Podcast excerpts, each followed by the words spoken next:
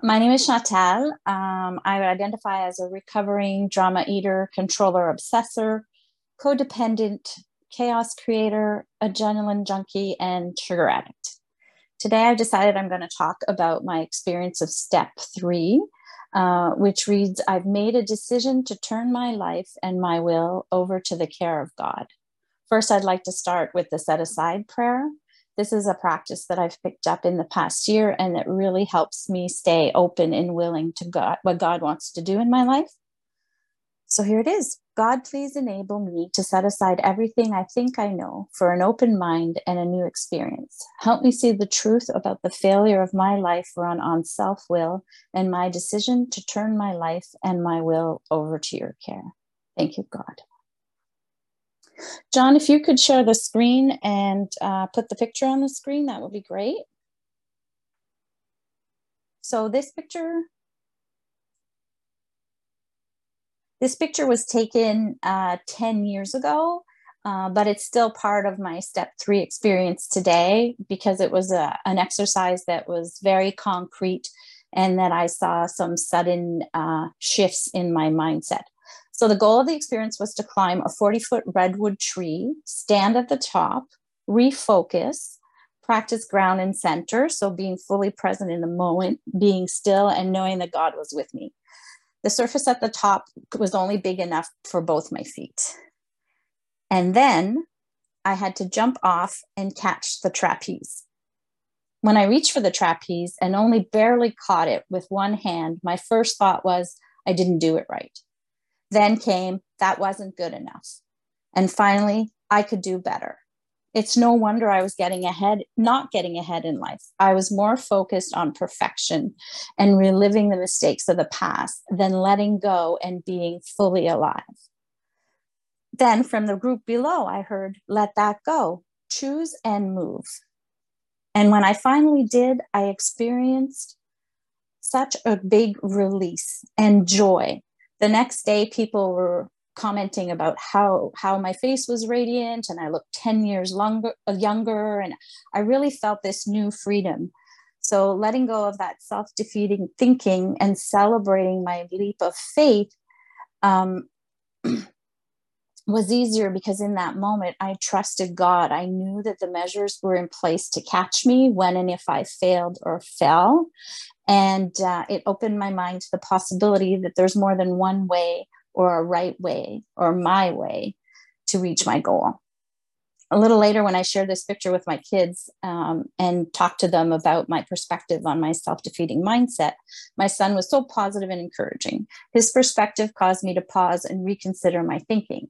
He said to me, Mom, how could you even think that one handed reach was a failure? It was courageous and risky and a cool way for you to have some fun. I've since recognized that the way I feel about myself drives my thoughts. When I change my thoughts, my actions change. I always have a say in whether or not I choose and move. For the longest time, my thoughts have provided a way for me to deal with my feelings, ways of thinking, my way out of emotional pain, ways of dealing with anger, ways of finding solutions that meet my needs, like a cheap like cheap sugar fixes four dollars for 200 grams of sugar at the dollar store. However truth be told there's only one solution that works every time. That involves turning it over to god. The required action is to move 20 inches the distance between my knees and the floor. That's how far i have to go to find god's mercy. It's a stolen quote from uh, Louie Giglio I know the actions I must take to release self defeating thinking. They include studying God's word, praying to Him, and then when I finally take action, my negative thinking is released. The truth of God's word shields my mind from fear, doubt, worry, anxiety, what ifs, etc. Still today, something as simple as not reading the word consistently leads me away from God and His guidance.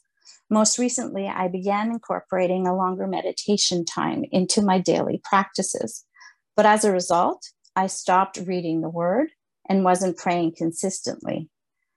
Then, because I was not seeking God first, I was actually putting my spirit at risk a risk of loss, harm, failure, threat, danger, Um, and perhaps you're thinking, surely I'm exaggerating. Sadly, I'm not. Um, and I look forward to discussing it perhaps a little more in the unrecorded portion of the meeting.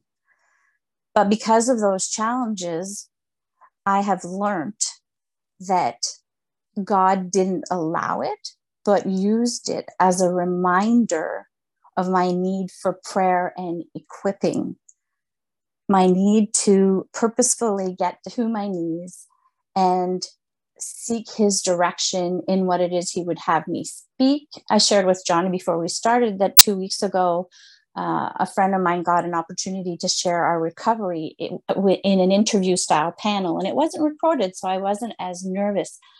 But some of the things I'd confessed there, I had thought I had already dealt with. And then Sunday rolled into Monday, and there was shock and then when uh, then tuesday then wednesday wednesday came uh, thankfully um, more healing but it was very unexpected and unforeseen. Um, all this to say that i've learned that it is important to pray and also that faith is not a feeling. It's a choice a decision to take action moment by moment standing on god's word believing in his promises and praying without ceasing ceasing, sorry. It's as simple as connecting with God. I have learned that sometimes committing to crafted prayer at first is helpful because in my case, I am prone to lapse. I'll have lapses in converse, concentration, lapses in memory, lapses, uh, lapses in judgment.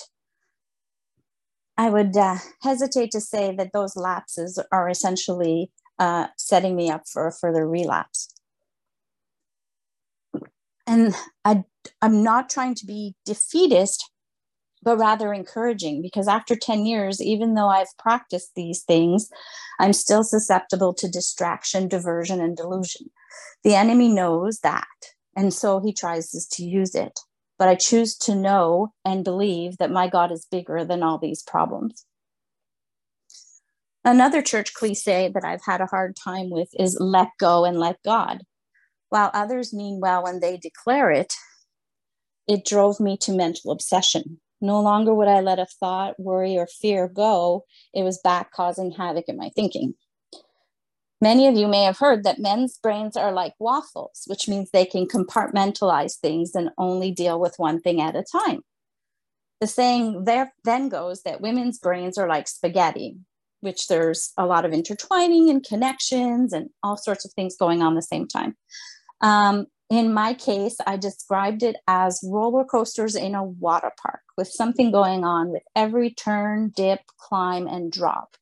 I was trapped in an endless loop, enslaved by what is worst case scenarios, and missing out on the goodness of each moment, each hour, and even each day. If many of you know the Bible, you would know that in Genesis 2, um, the first battle that Adam and Eve faced was the battlefield of the mind. And through my recovery, I'm coming to recognize just how important it is and that the best way to do to start my day or to start any action is to actually intentionally seek God first. Um, there was a time in my life where I wore a band, and if if something was going on, I would switch it to the other wrist, kind of to remind me. Um, I've moved on from that, but like I said earlier, I still find there are a number of lapses and difficulty remembering. Um, my sponsor likes to say that, uh, so she likes to point me to the Bible.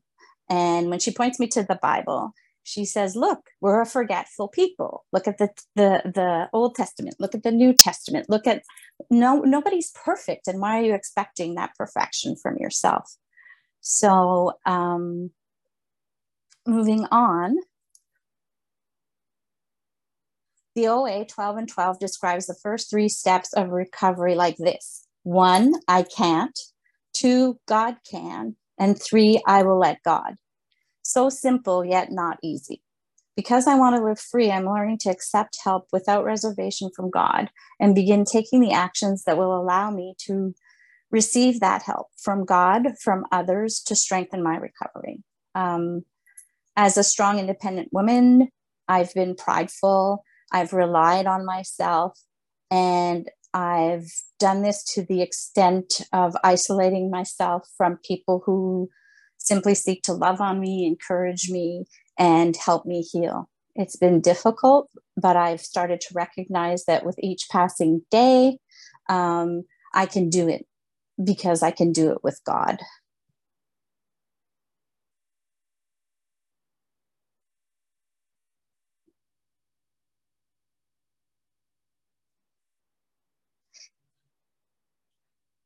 So, the importance of choosing and moving means that I must surrender my preconceived notions about what is right for me.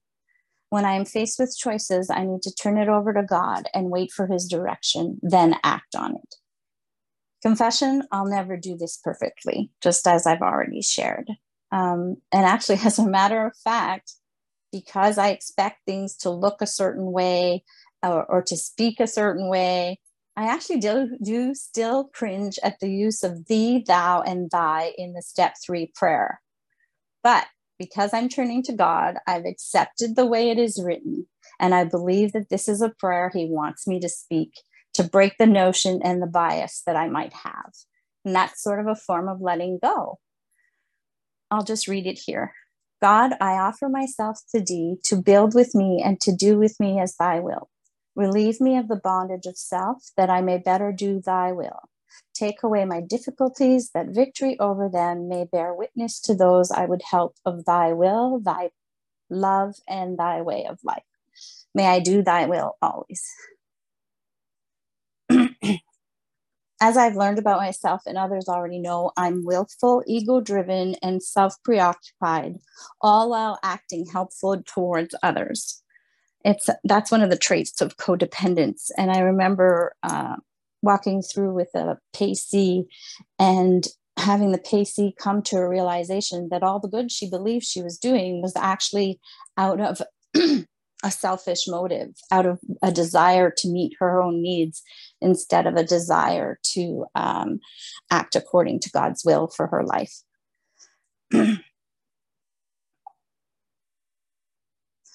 Finally, after many experiences, I've accepted that my intellect and thinking cannot save me. Neither can pride, arrogance, grandiosity, or insecurity. the following that I'd like to share is a reading from Serenity. It's a companion, it's a New Testament and Psalms and Proverbs companion to the 12 steps. So this is one of the uh, devotions on step three. so the slogan that I hear is, but for the grace of God, which means that the miracle of my recovery is not paid for through some ledger of good works or good behavior. My old perfectionism, performance, and people pleasing do not prove my worth or measure the degree of how good I am. I cannot earn my way into the grace of God. Rather, it is a gift from God. And as I work the recovery, I'm learning that, and I need to repeat it often. Uh, having been raised in a staunch religion, it's really difficult to change things that I've believed or acted upon for 40 plus years. Um, but in step three, that's where I'm learning to surrender this perfection and embrace God's grace. and then I begin to, I'm able, God always works with sort of a, remove and replace with better. Um, I don't know how to describe it. Hold on a sec. Um, what I'm getting at is the more humble I am and the more I acknowledge God and my need for Him, the easier it becomes to surrender because I get the benefits of His reward. And I have walked far enough along the path to um, to keep walking in that path, even though I'm not doing it perfectly.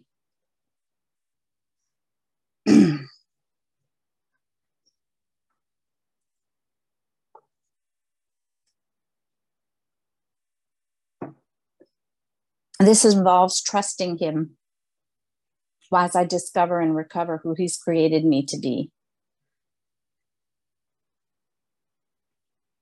So, in a summary, in that context, as I've made the commitment to relinquish my self will, self preoccupation, um, self absorption, self centeredness, my dependencies and ex- ex- excessive ambitions, my dreams, my my um, expectations. Actually, it's not even dreams. It's I walk into situations with a set mind and an expectation, and if it doesn't occur, I get disappointed, and that leads to um, to depression. So instead, by praying every day, by seeking God first, by um, turning it over to Him, I can find peace and restoration. I'm grateful to know that I'm on a journey back to Eden, naked and unashamed.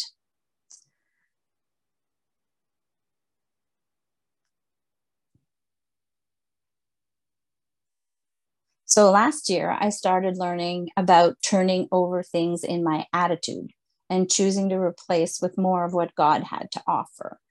Um, I'd like to share with you a collective work my prayer group did uh, because I believe it lends well to step three.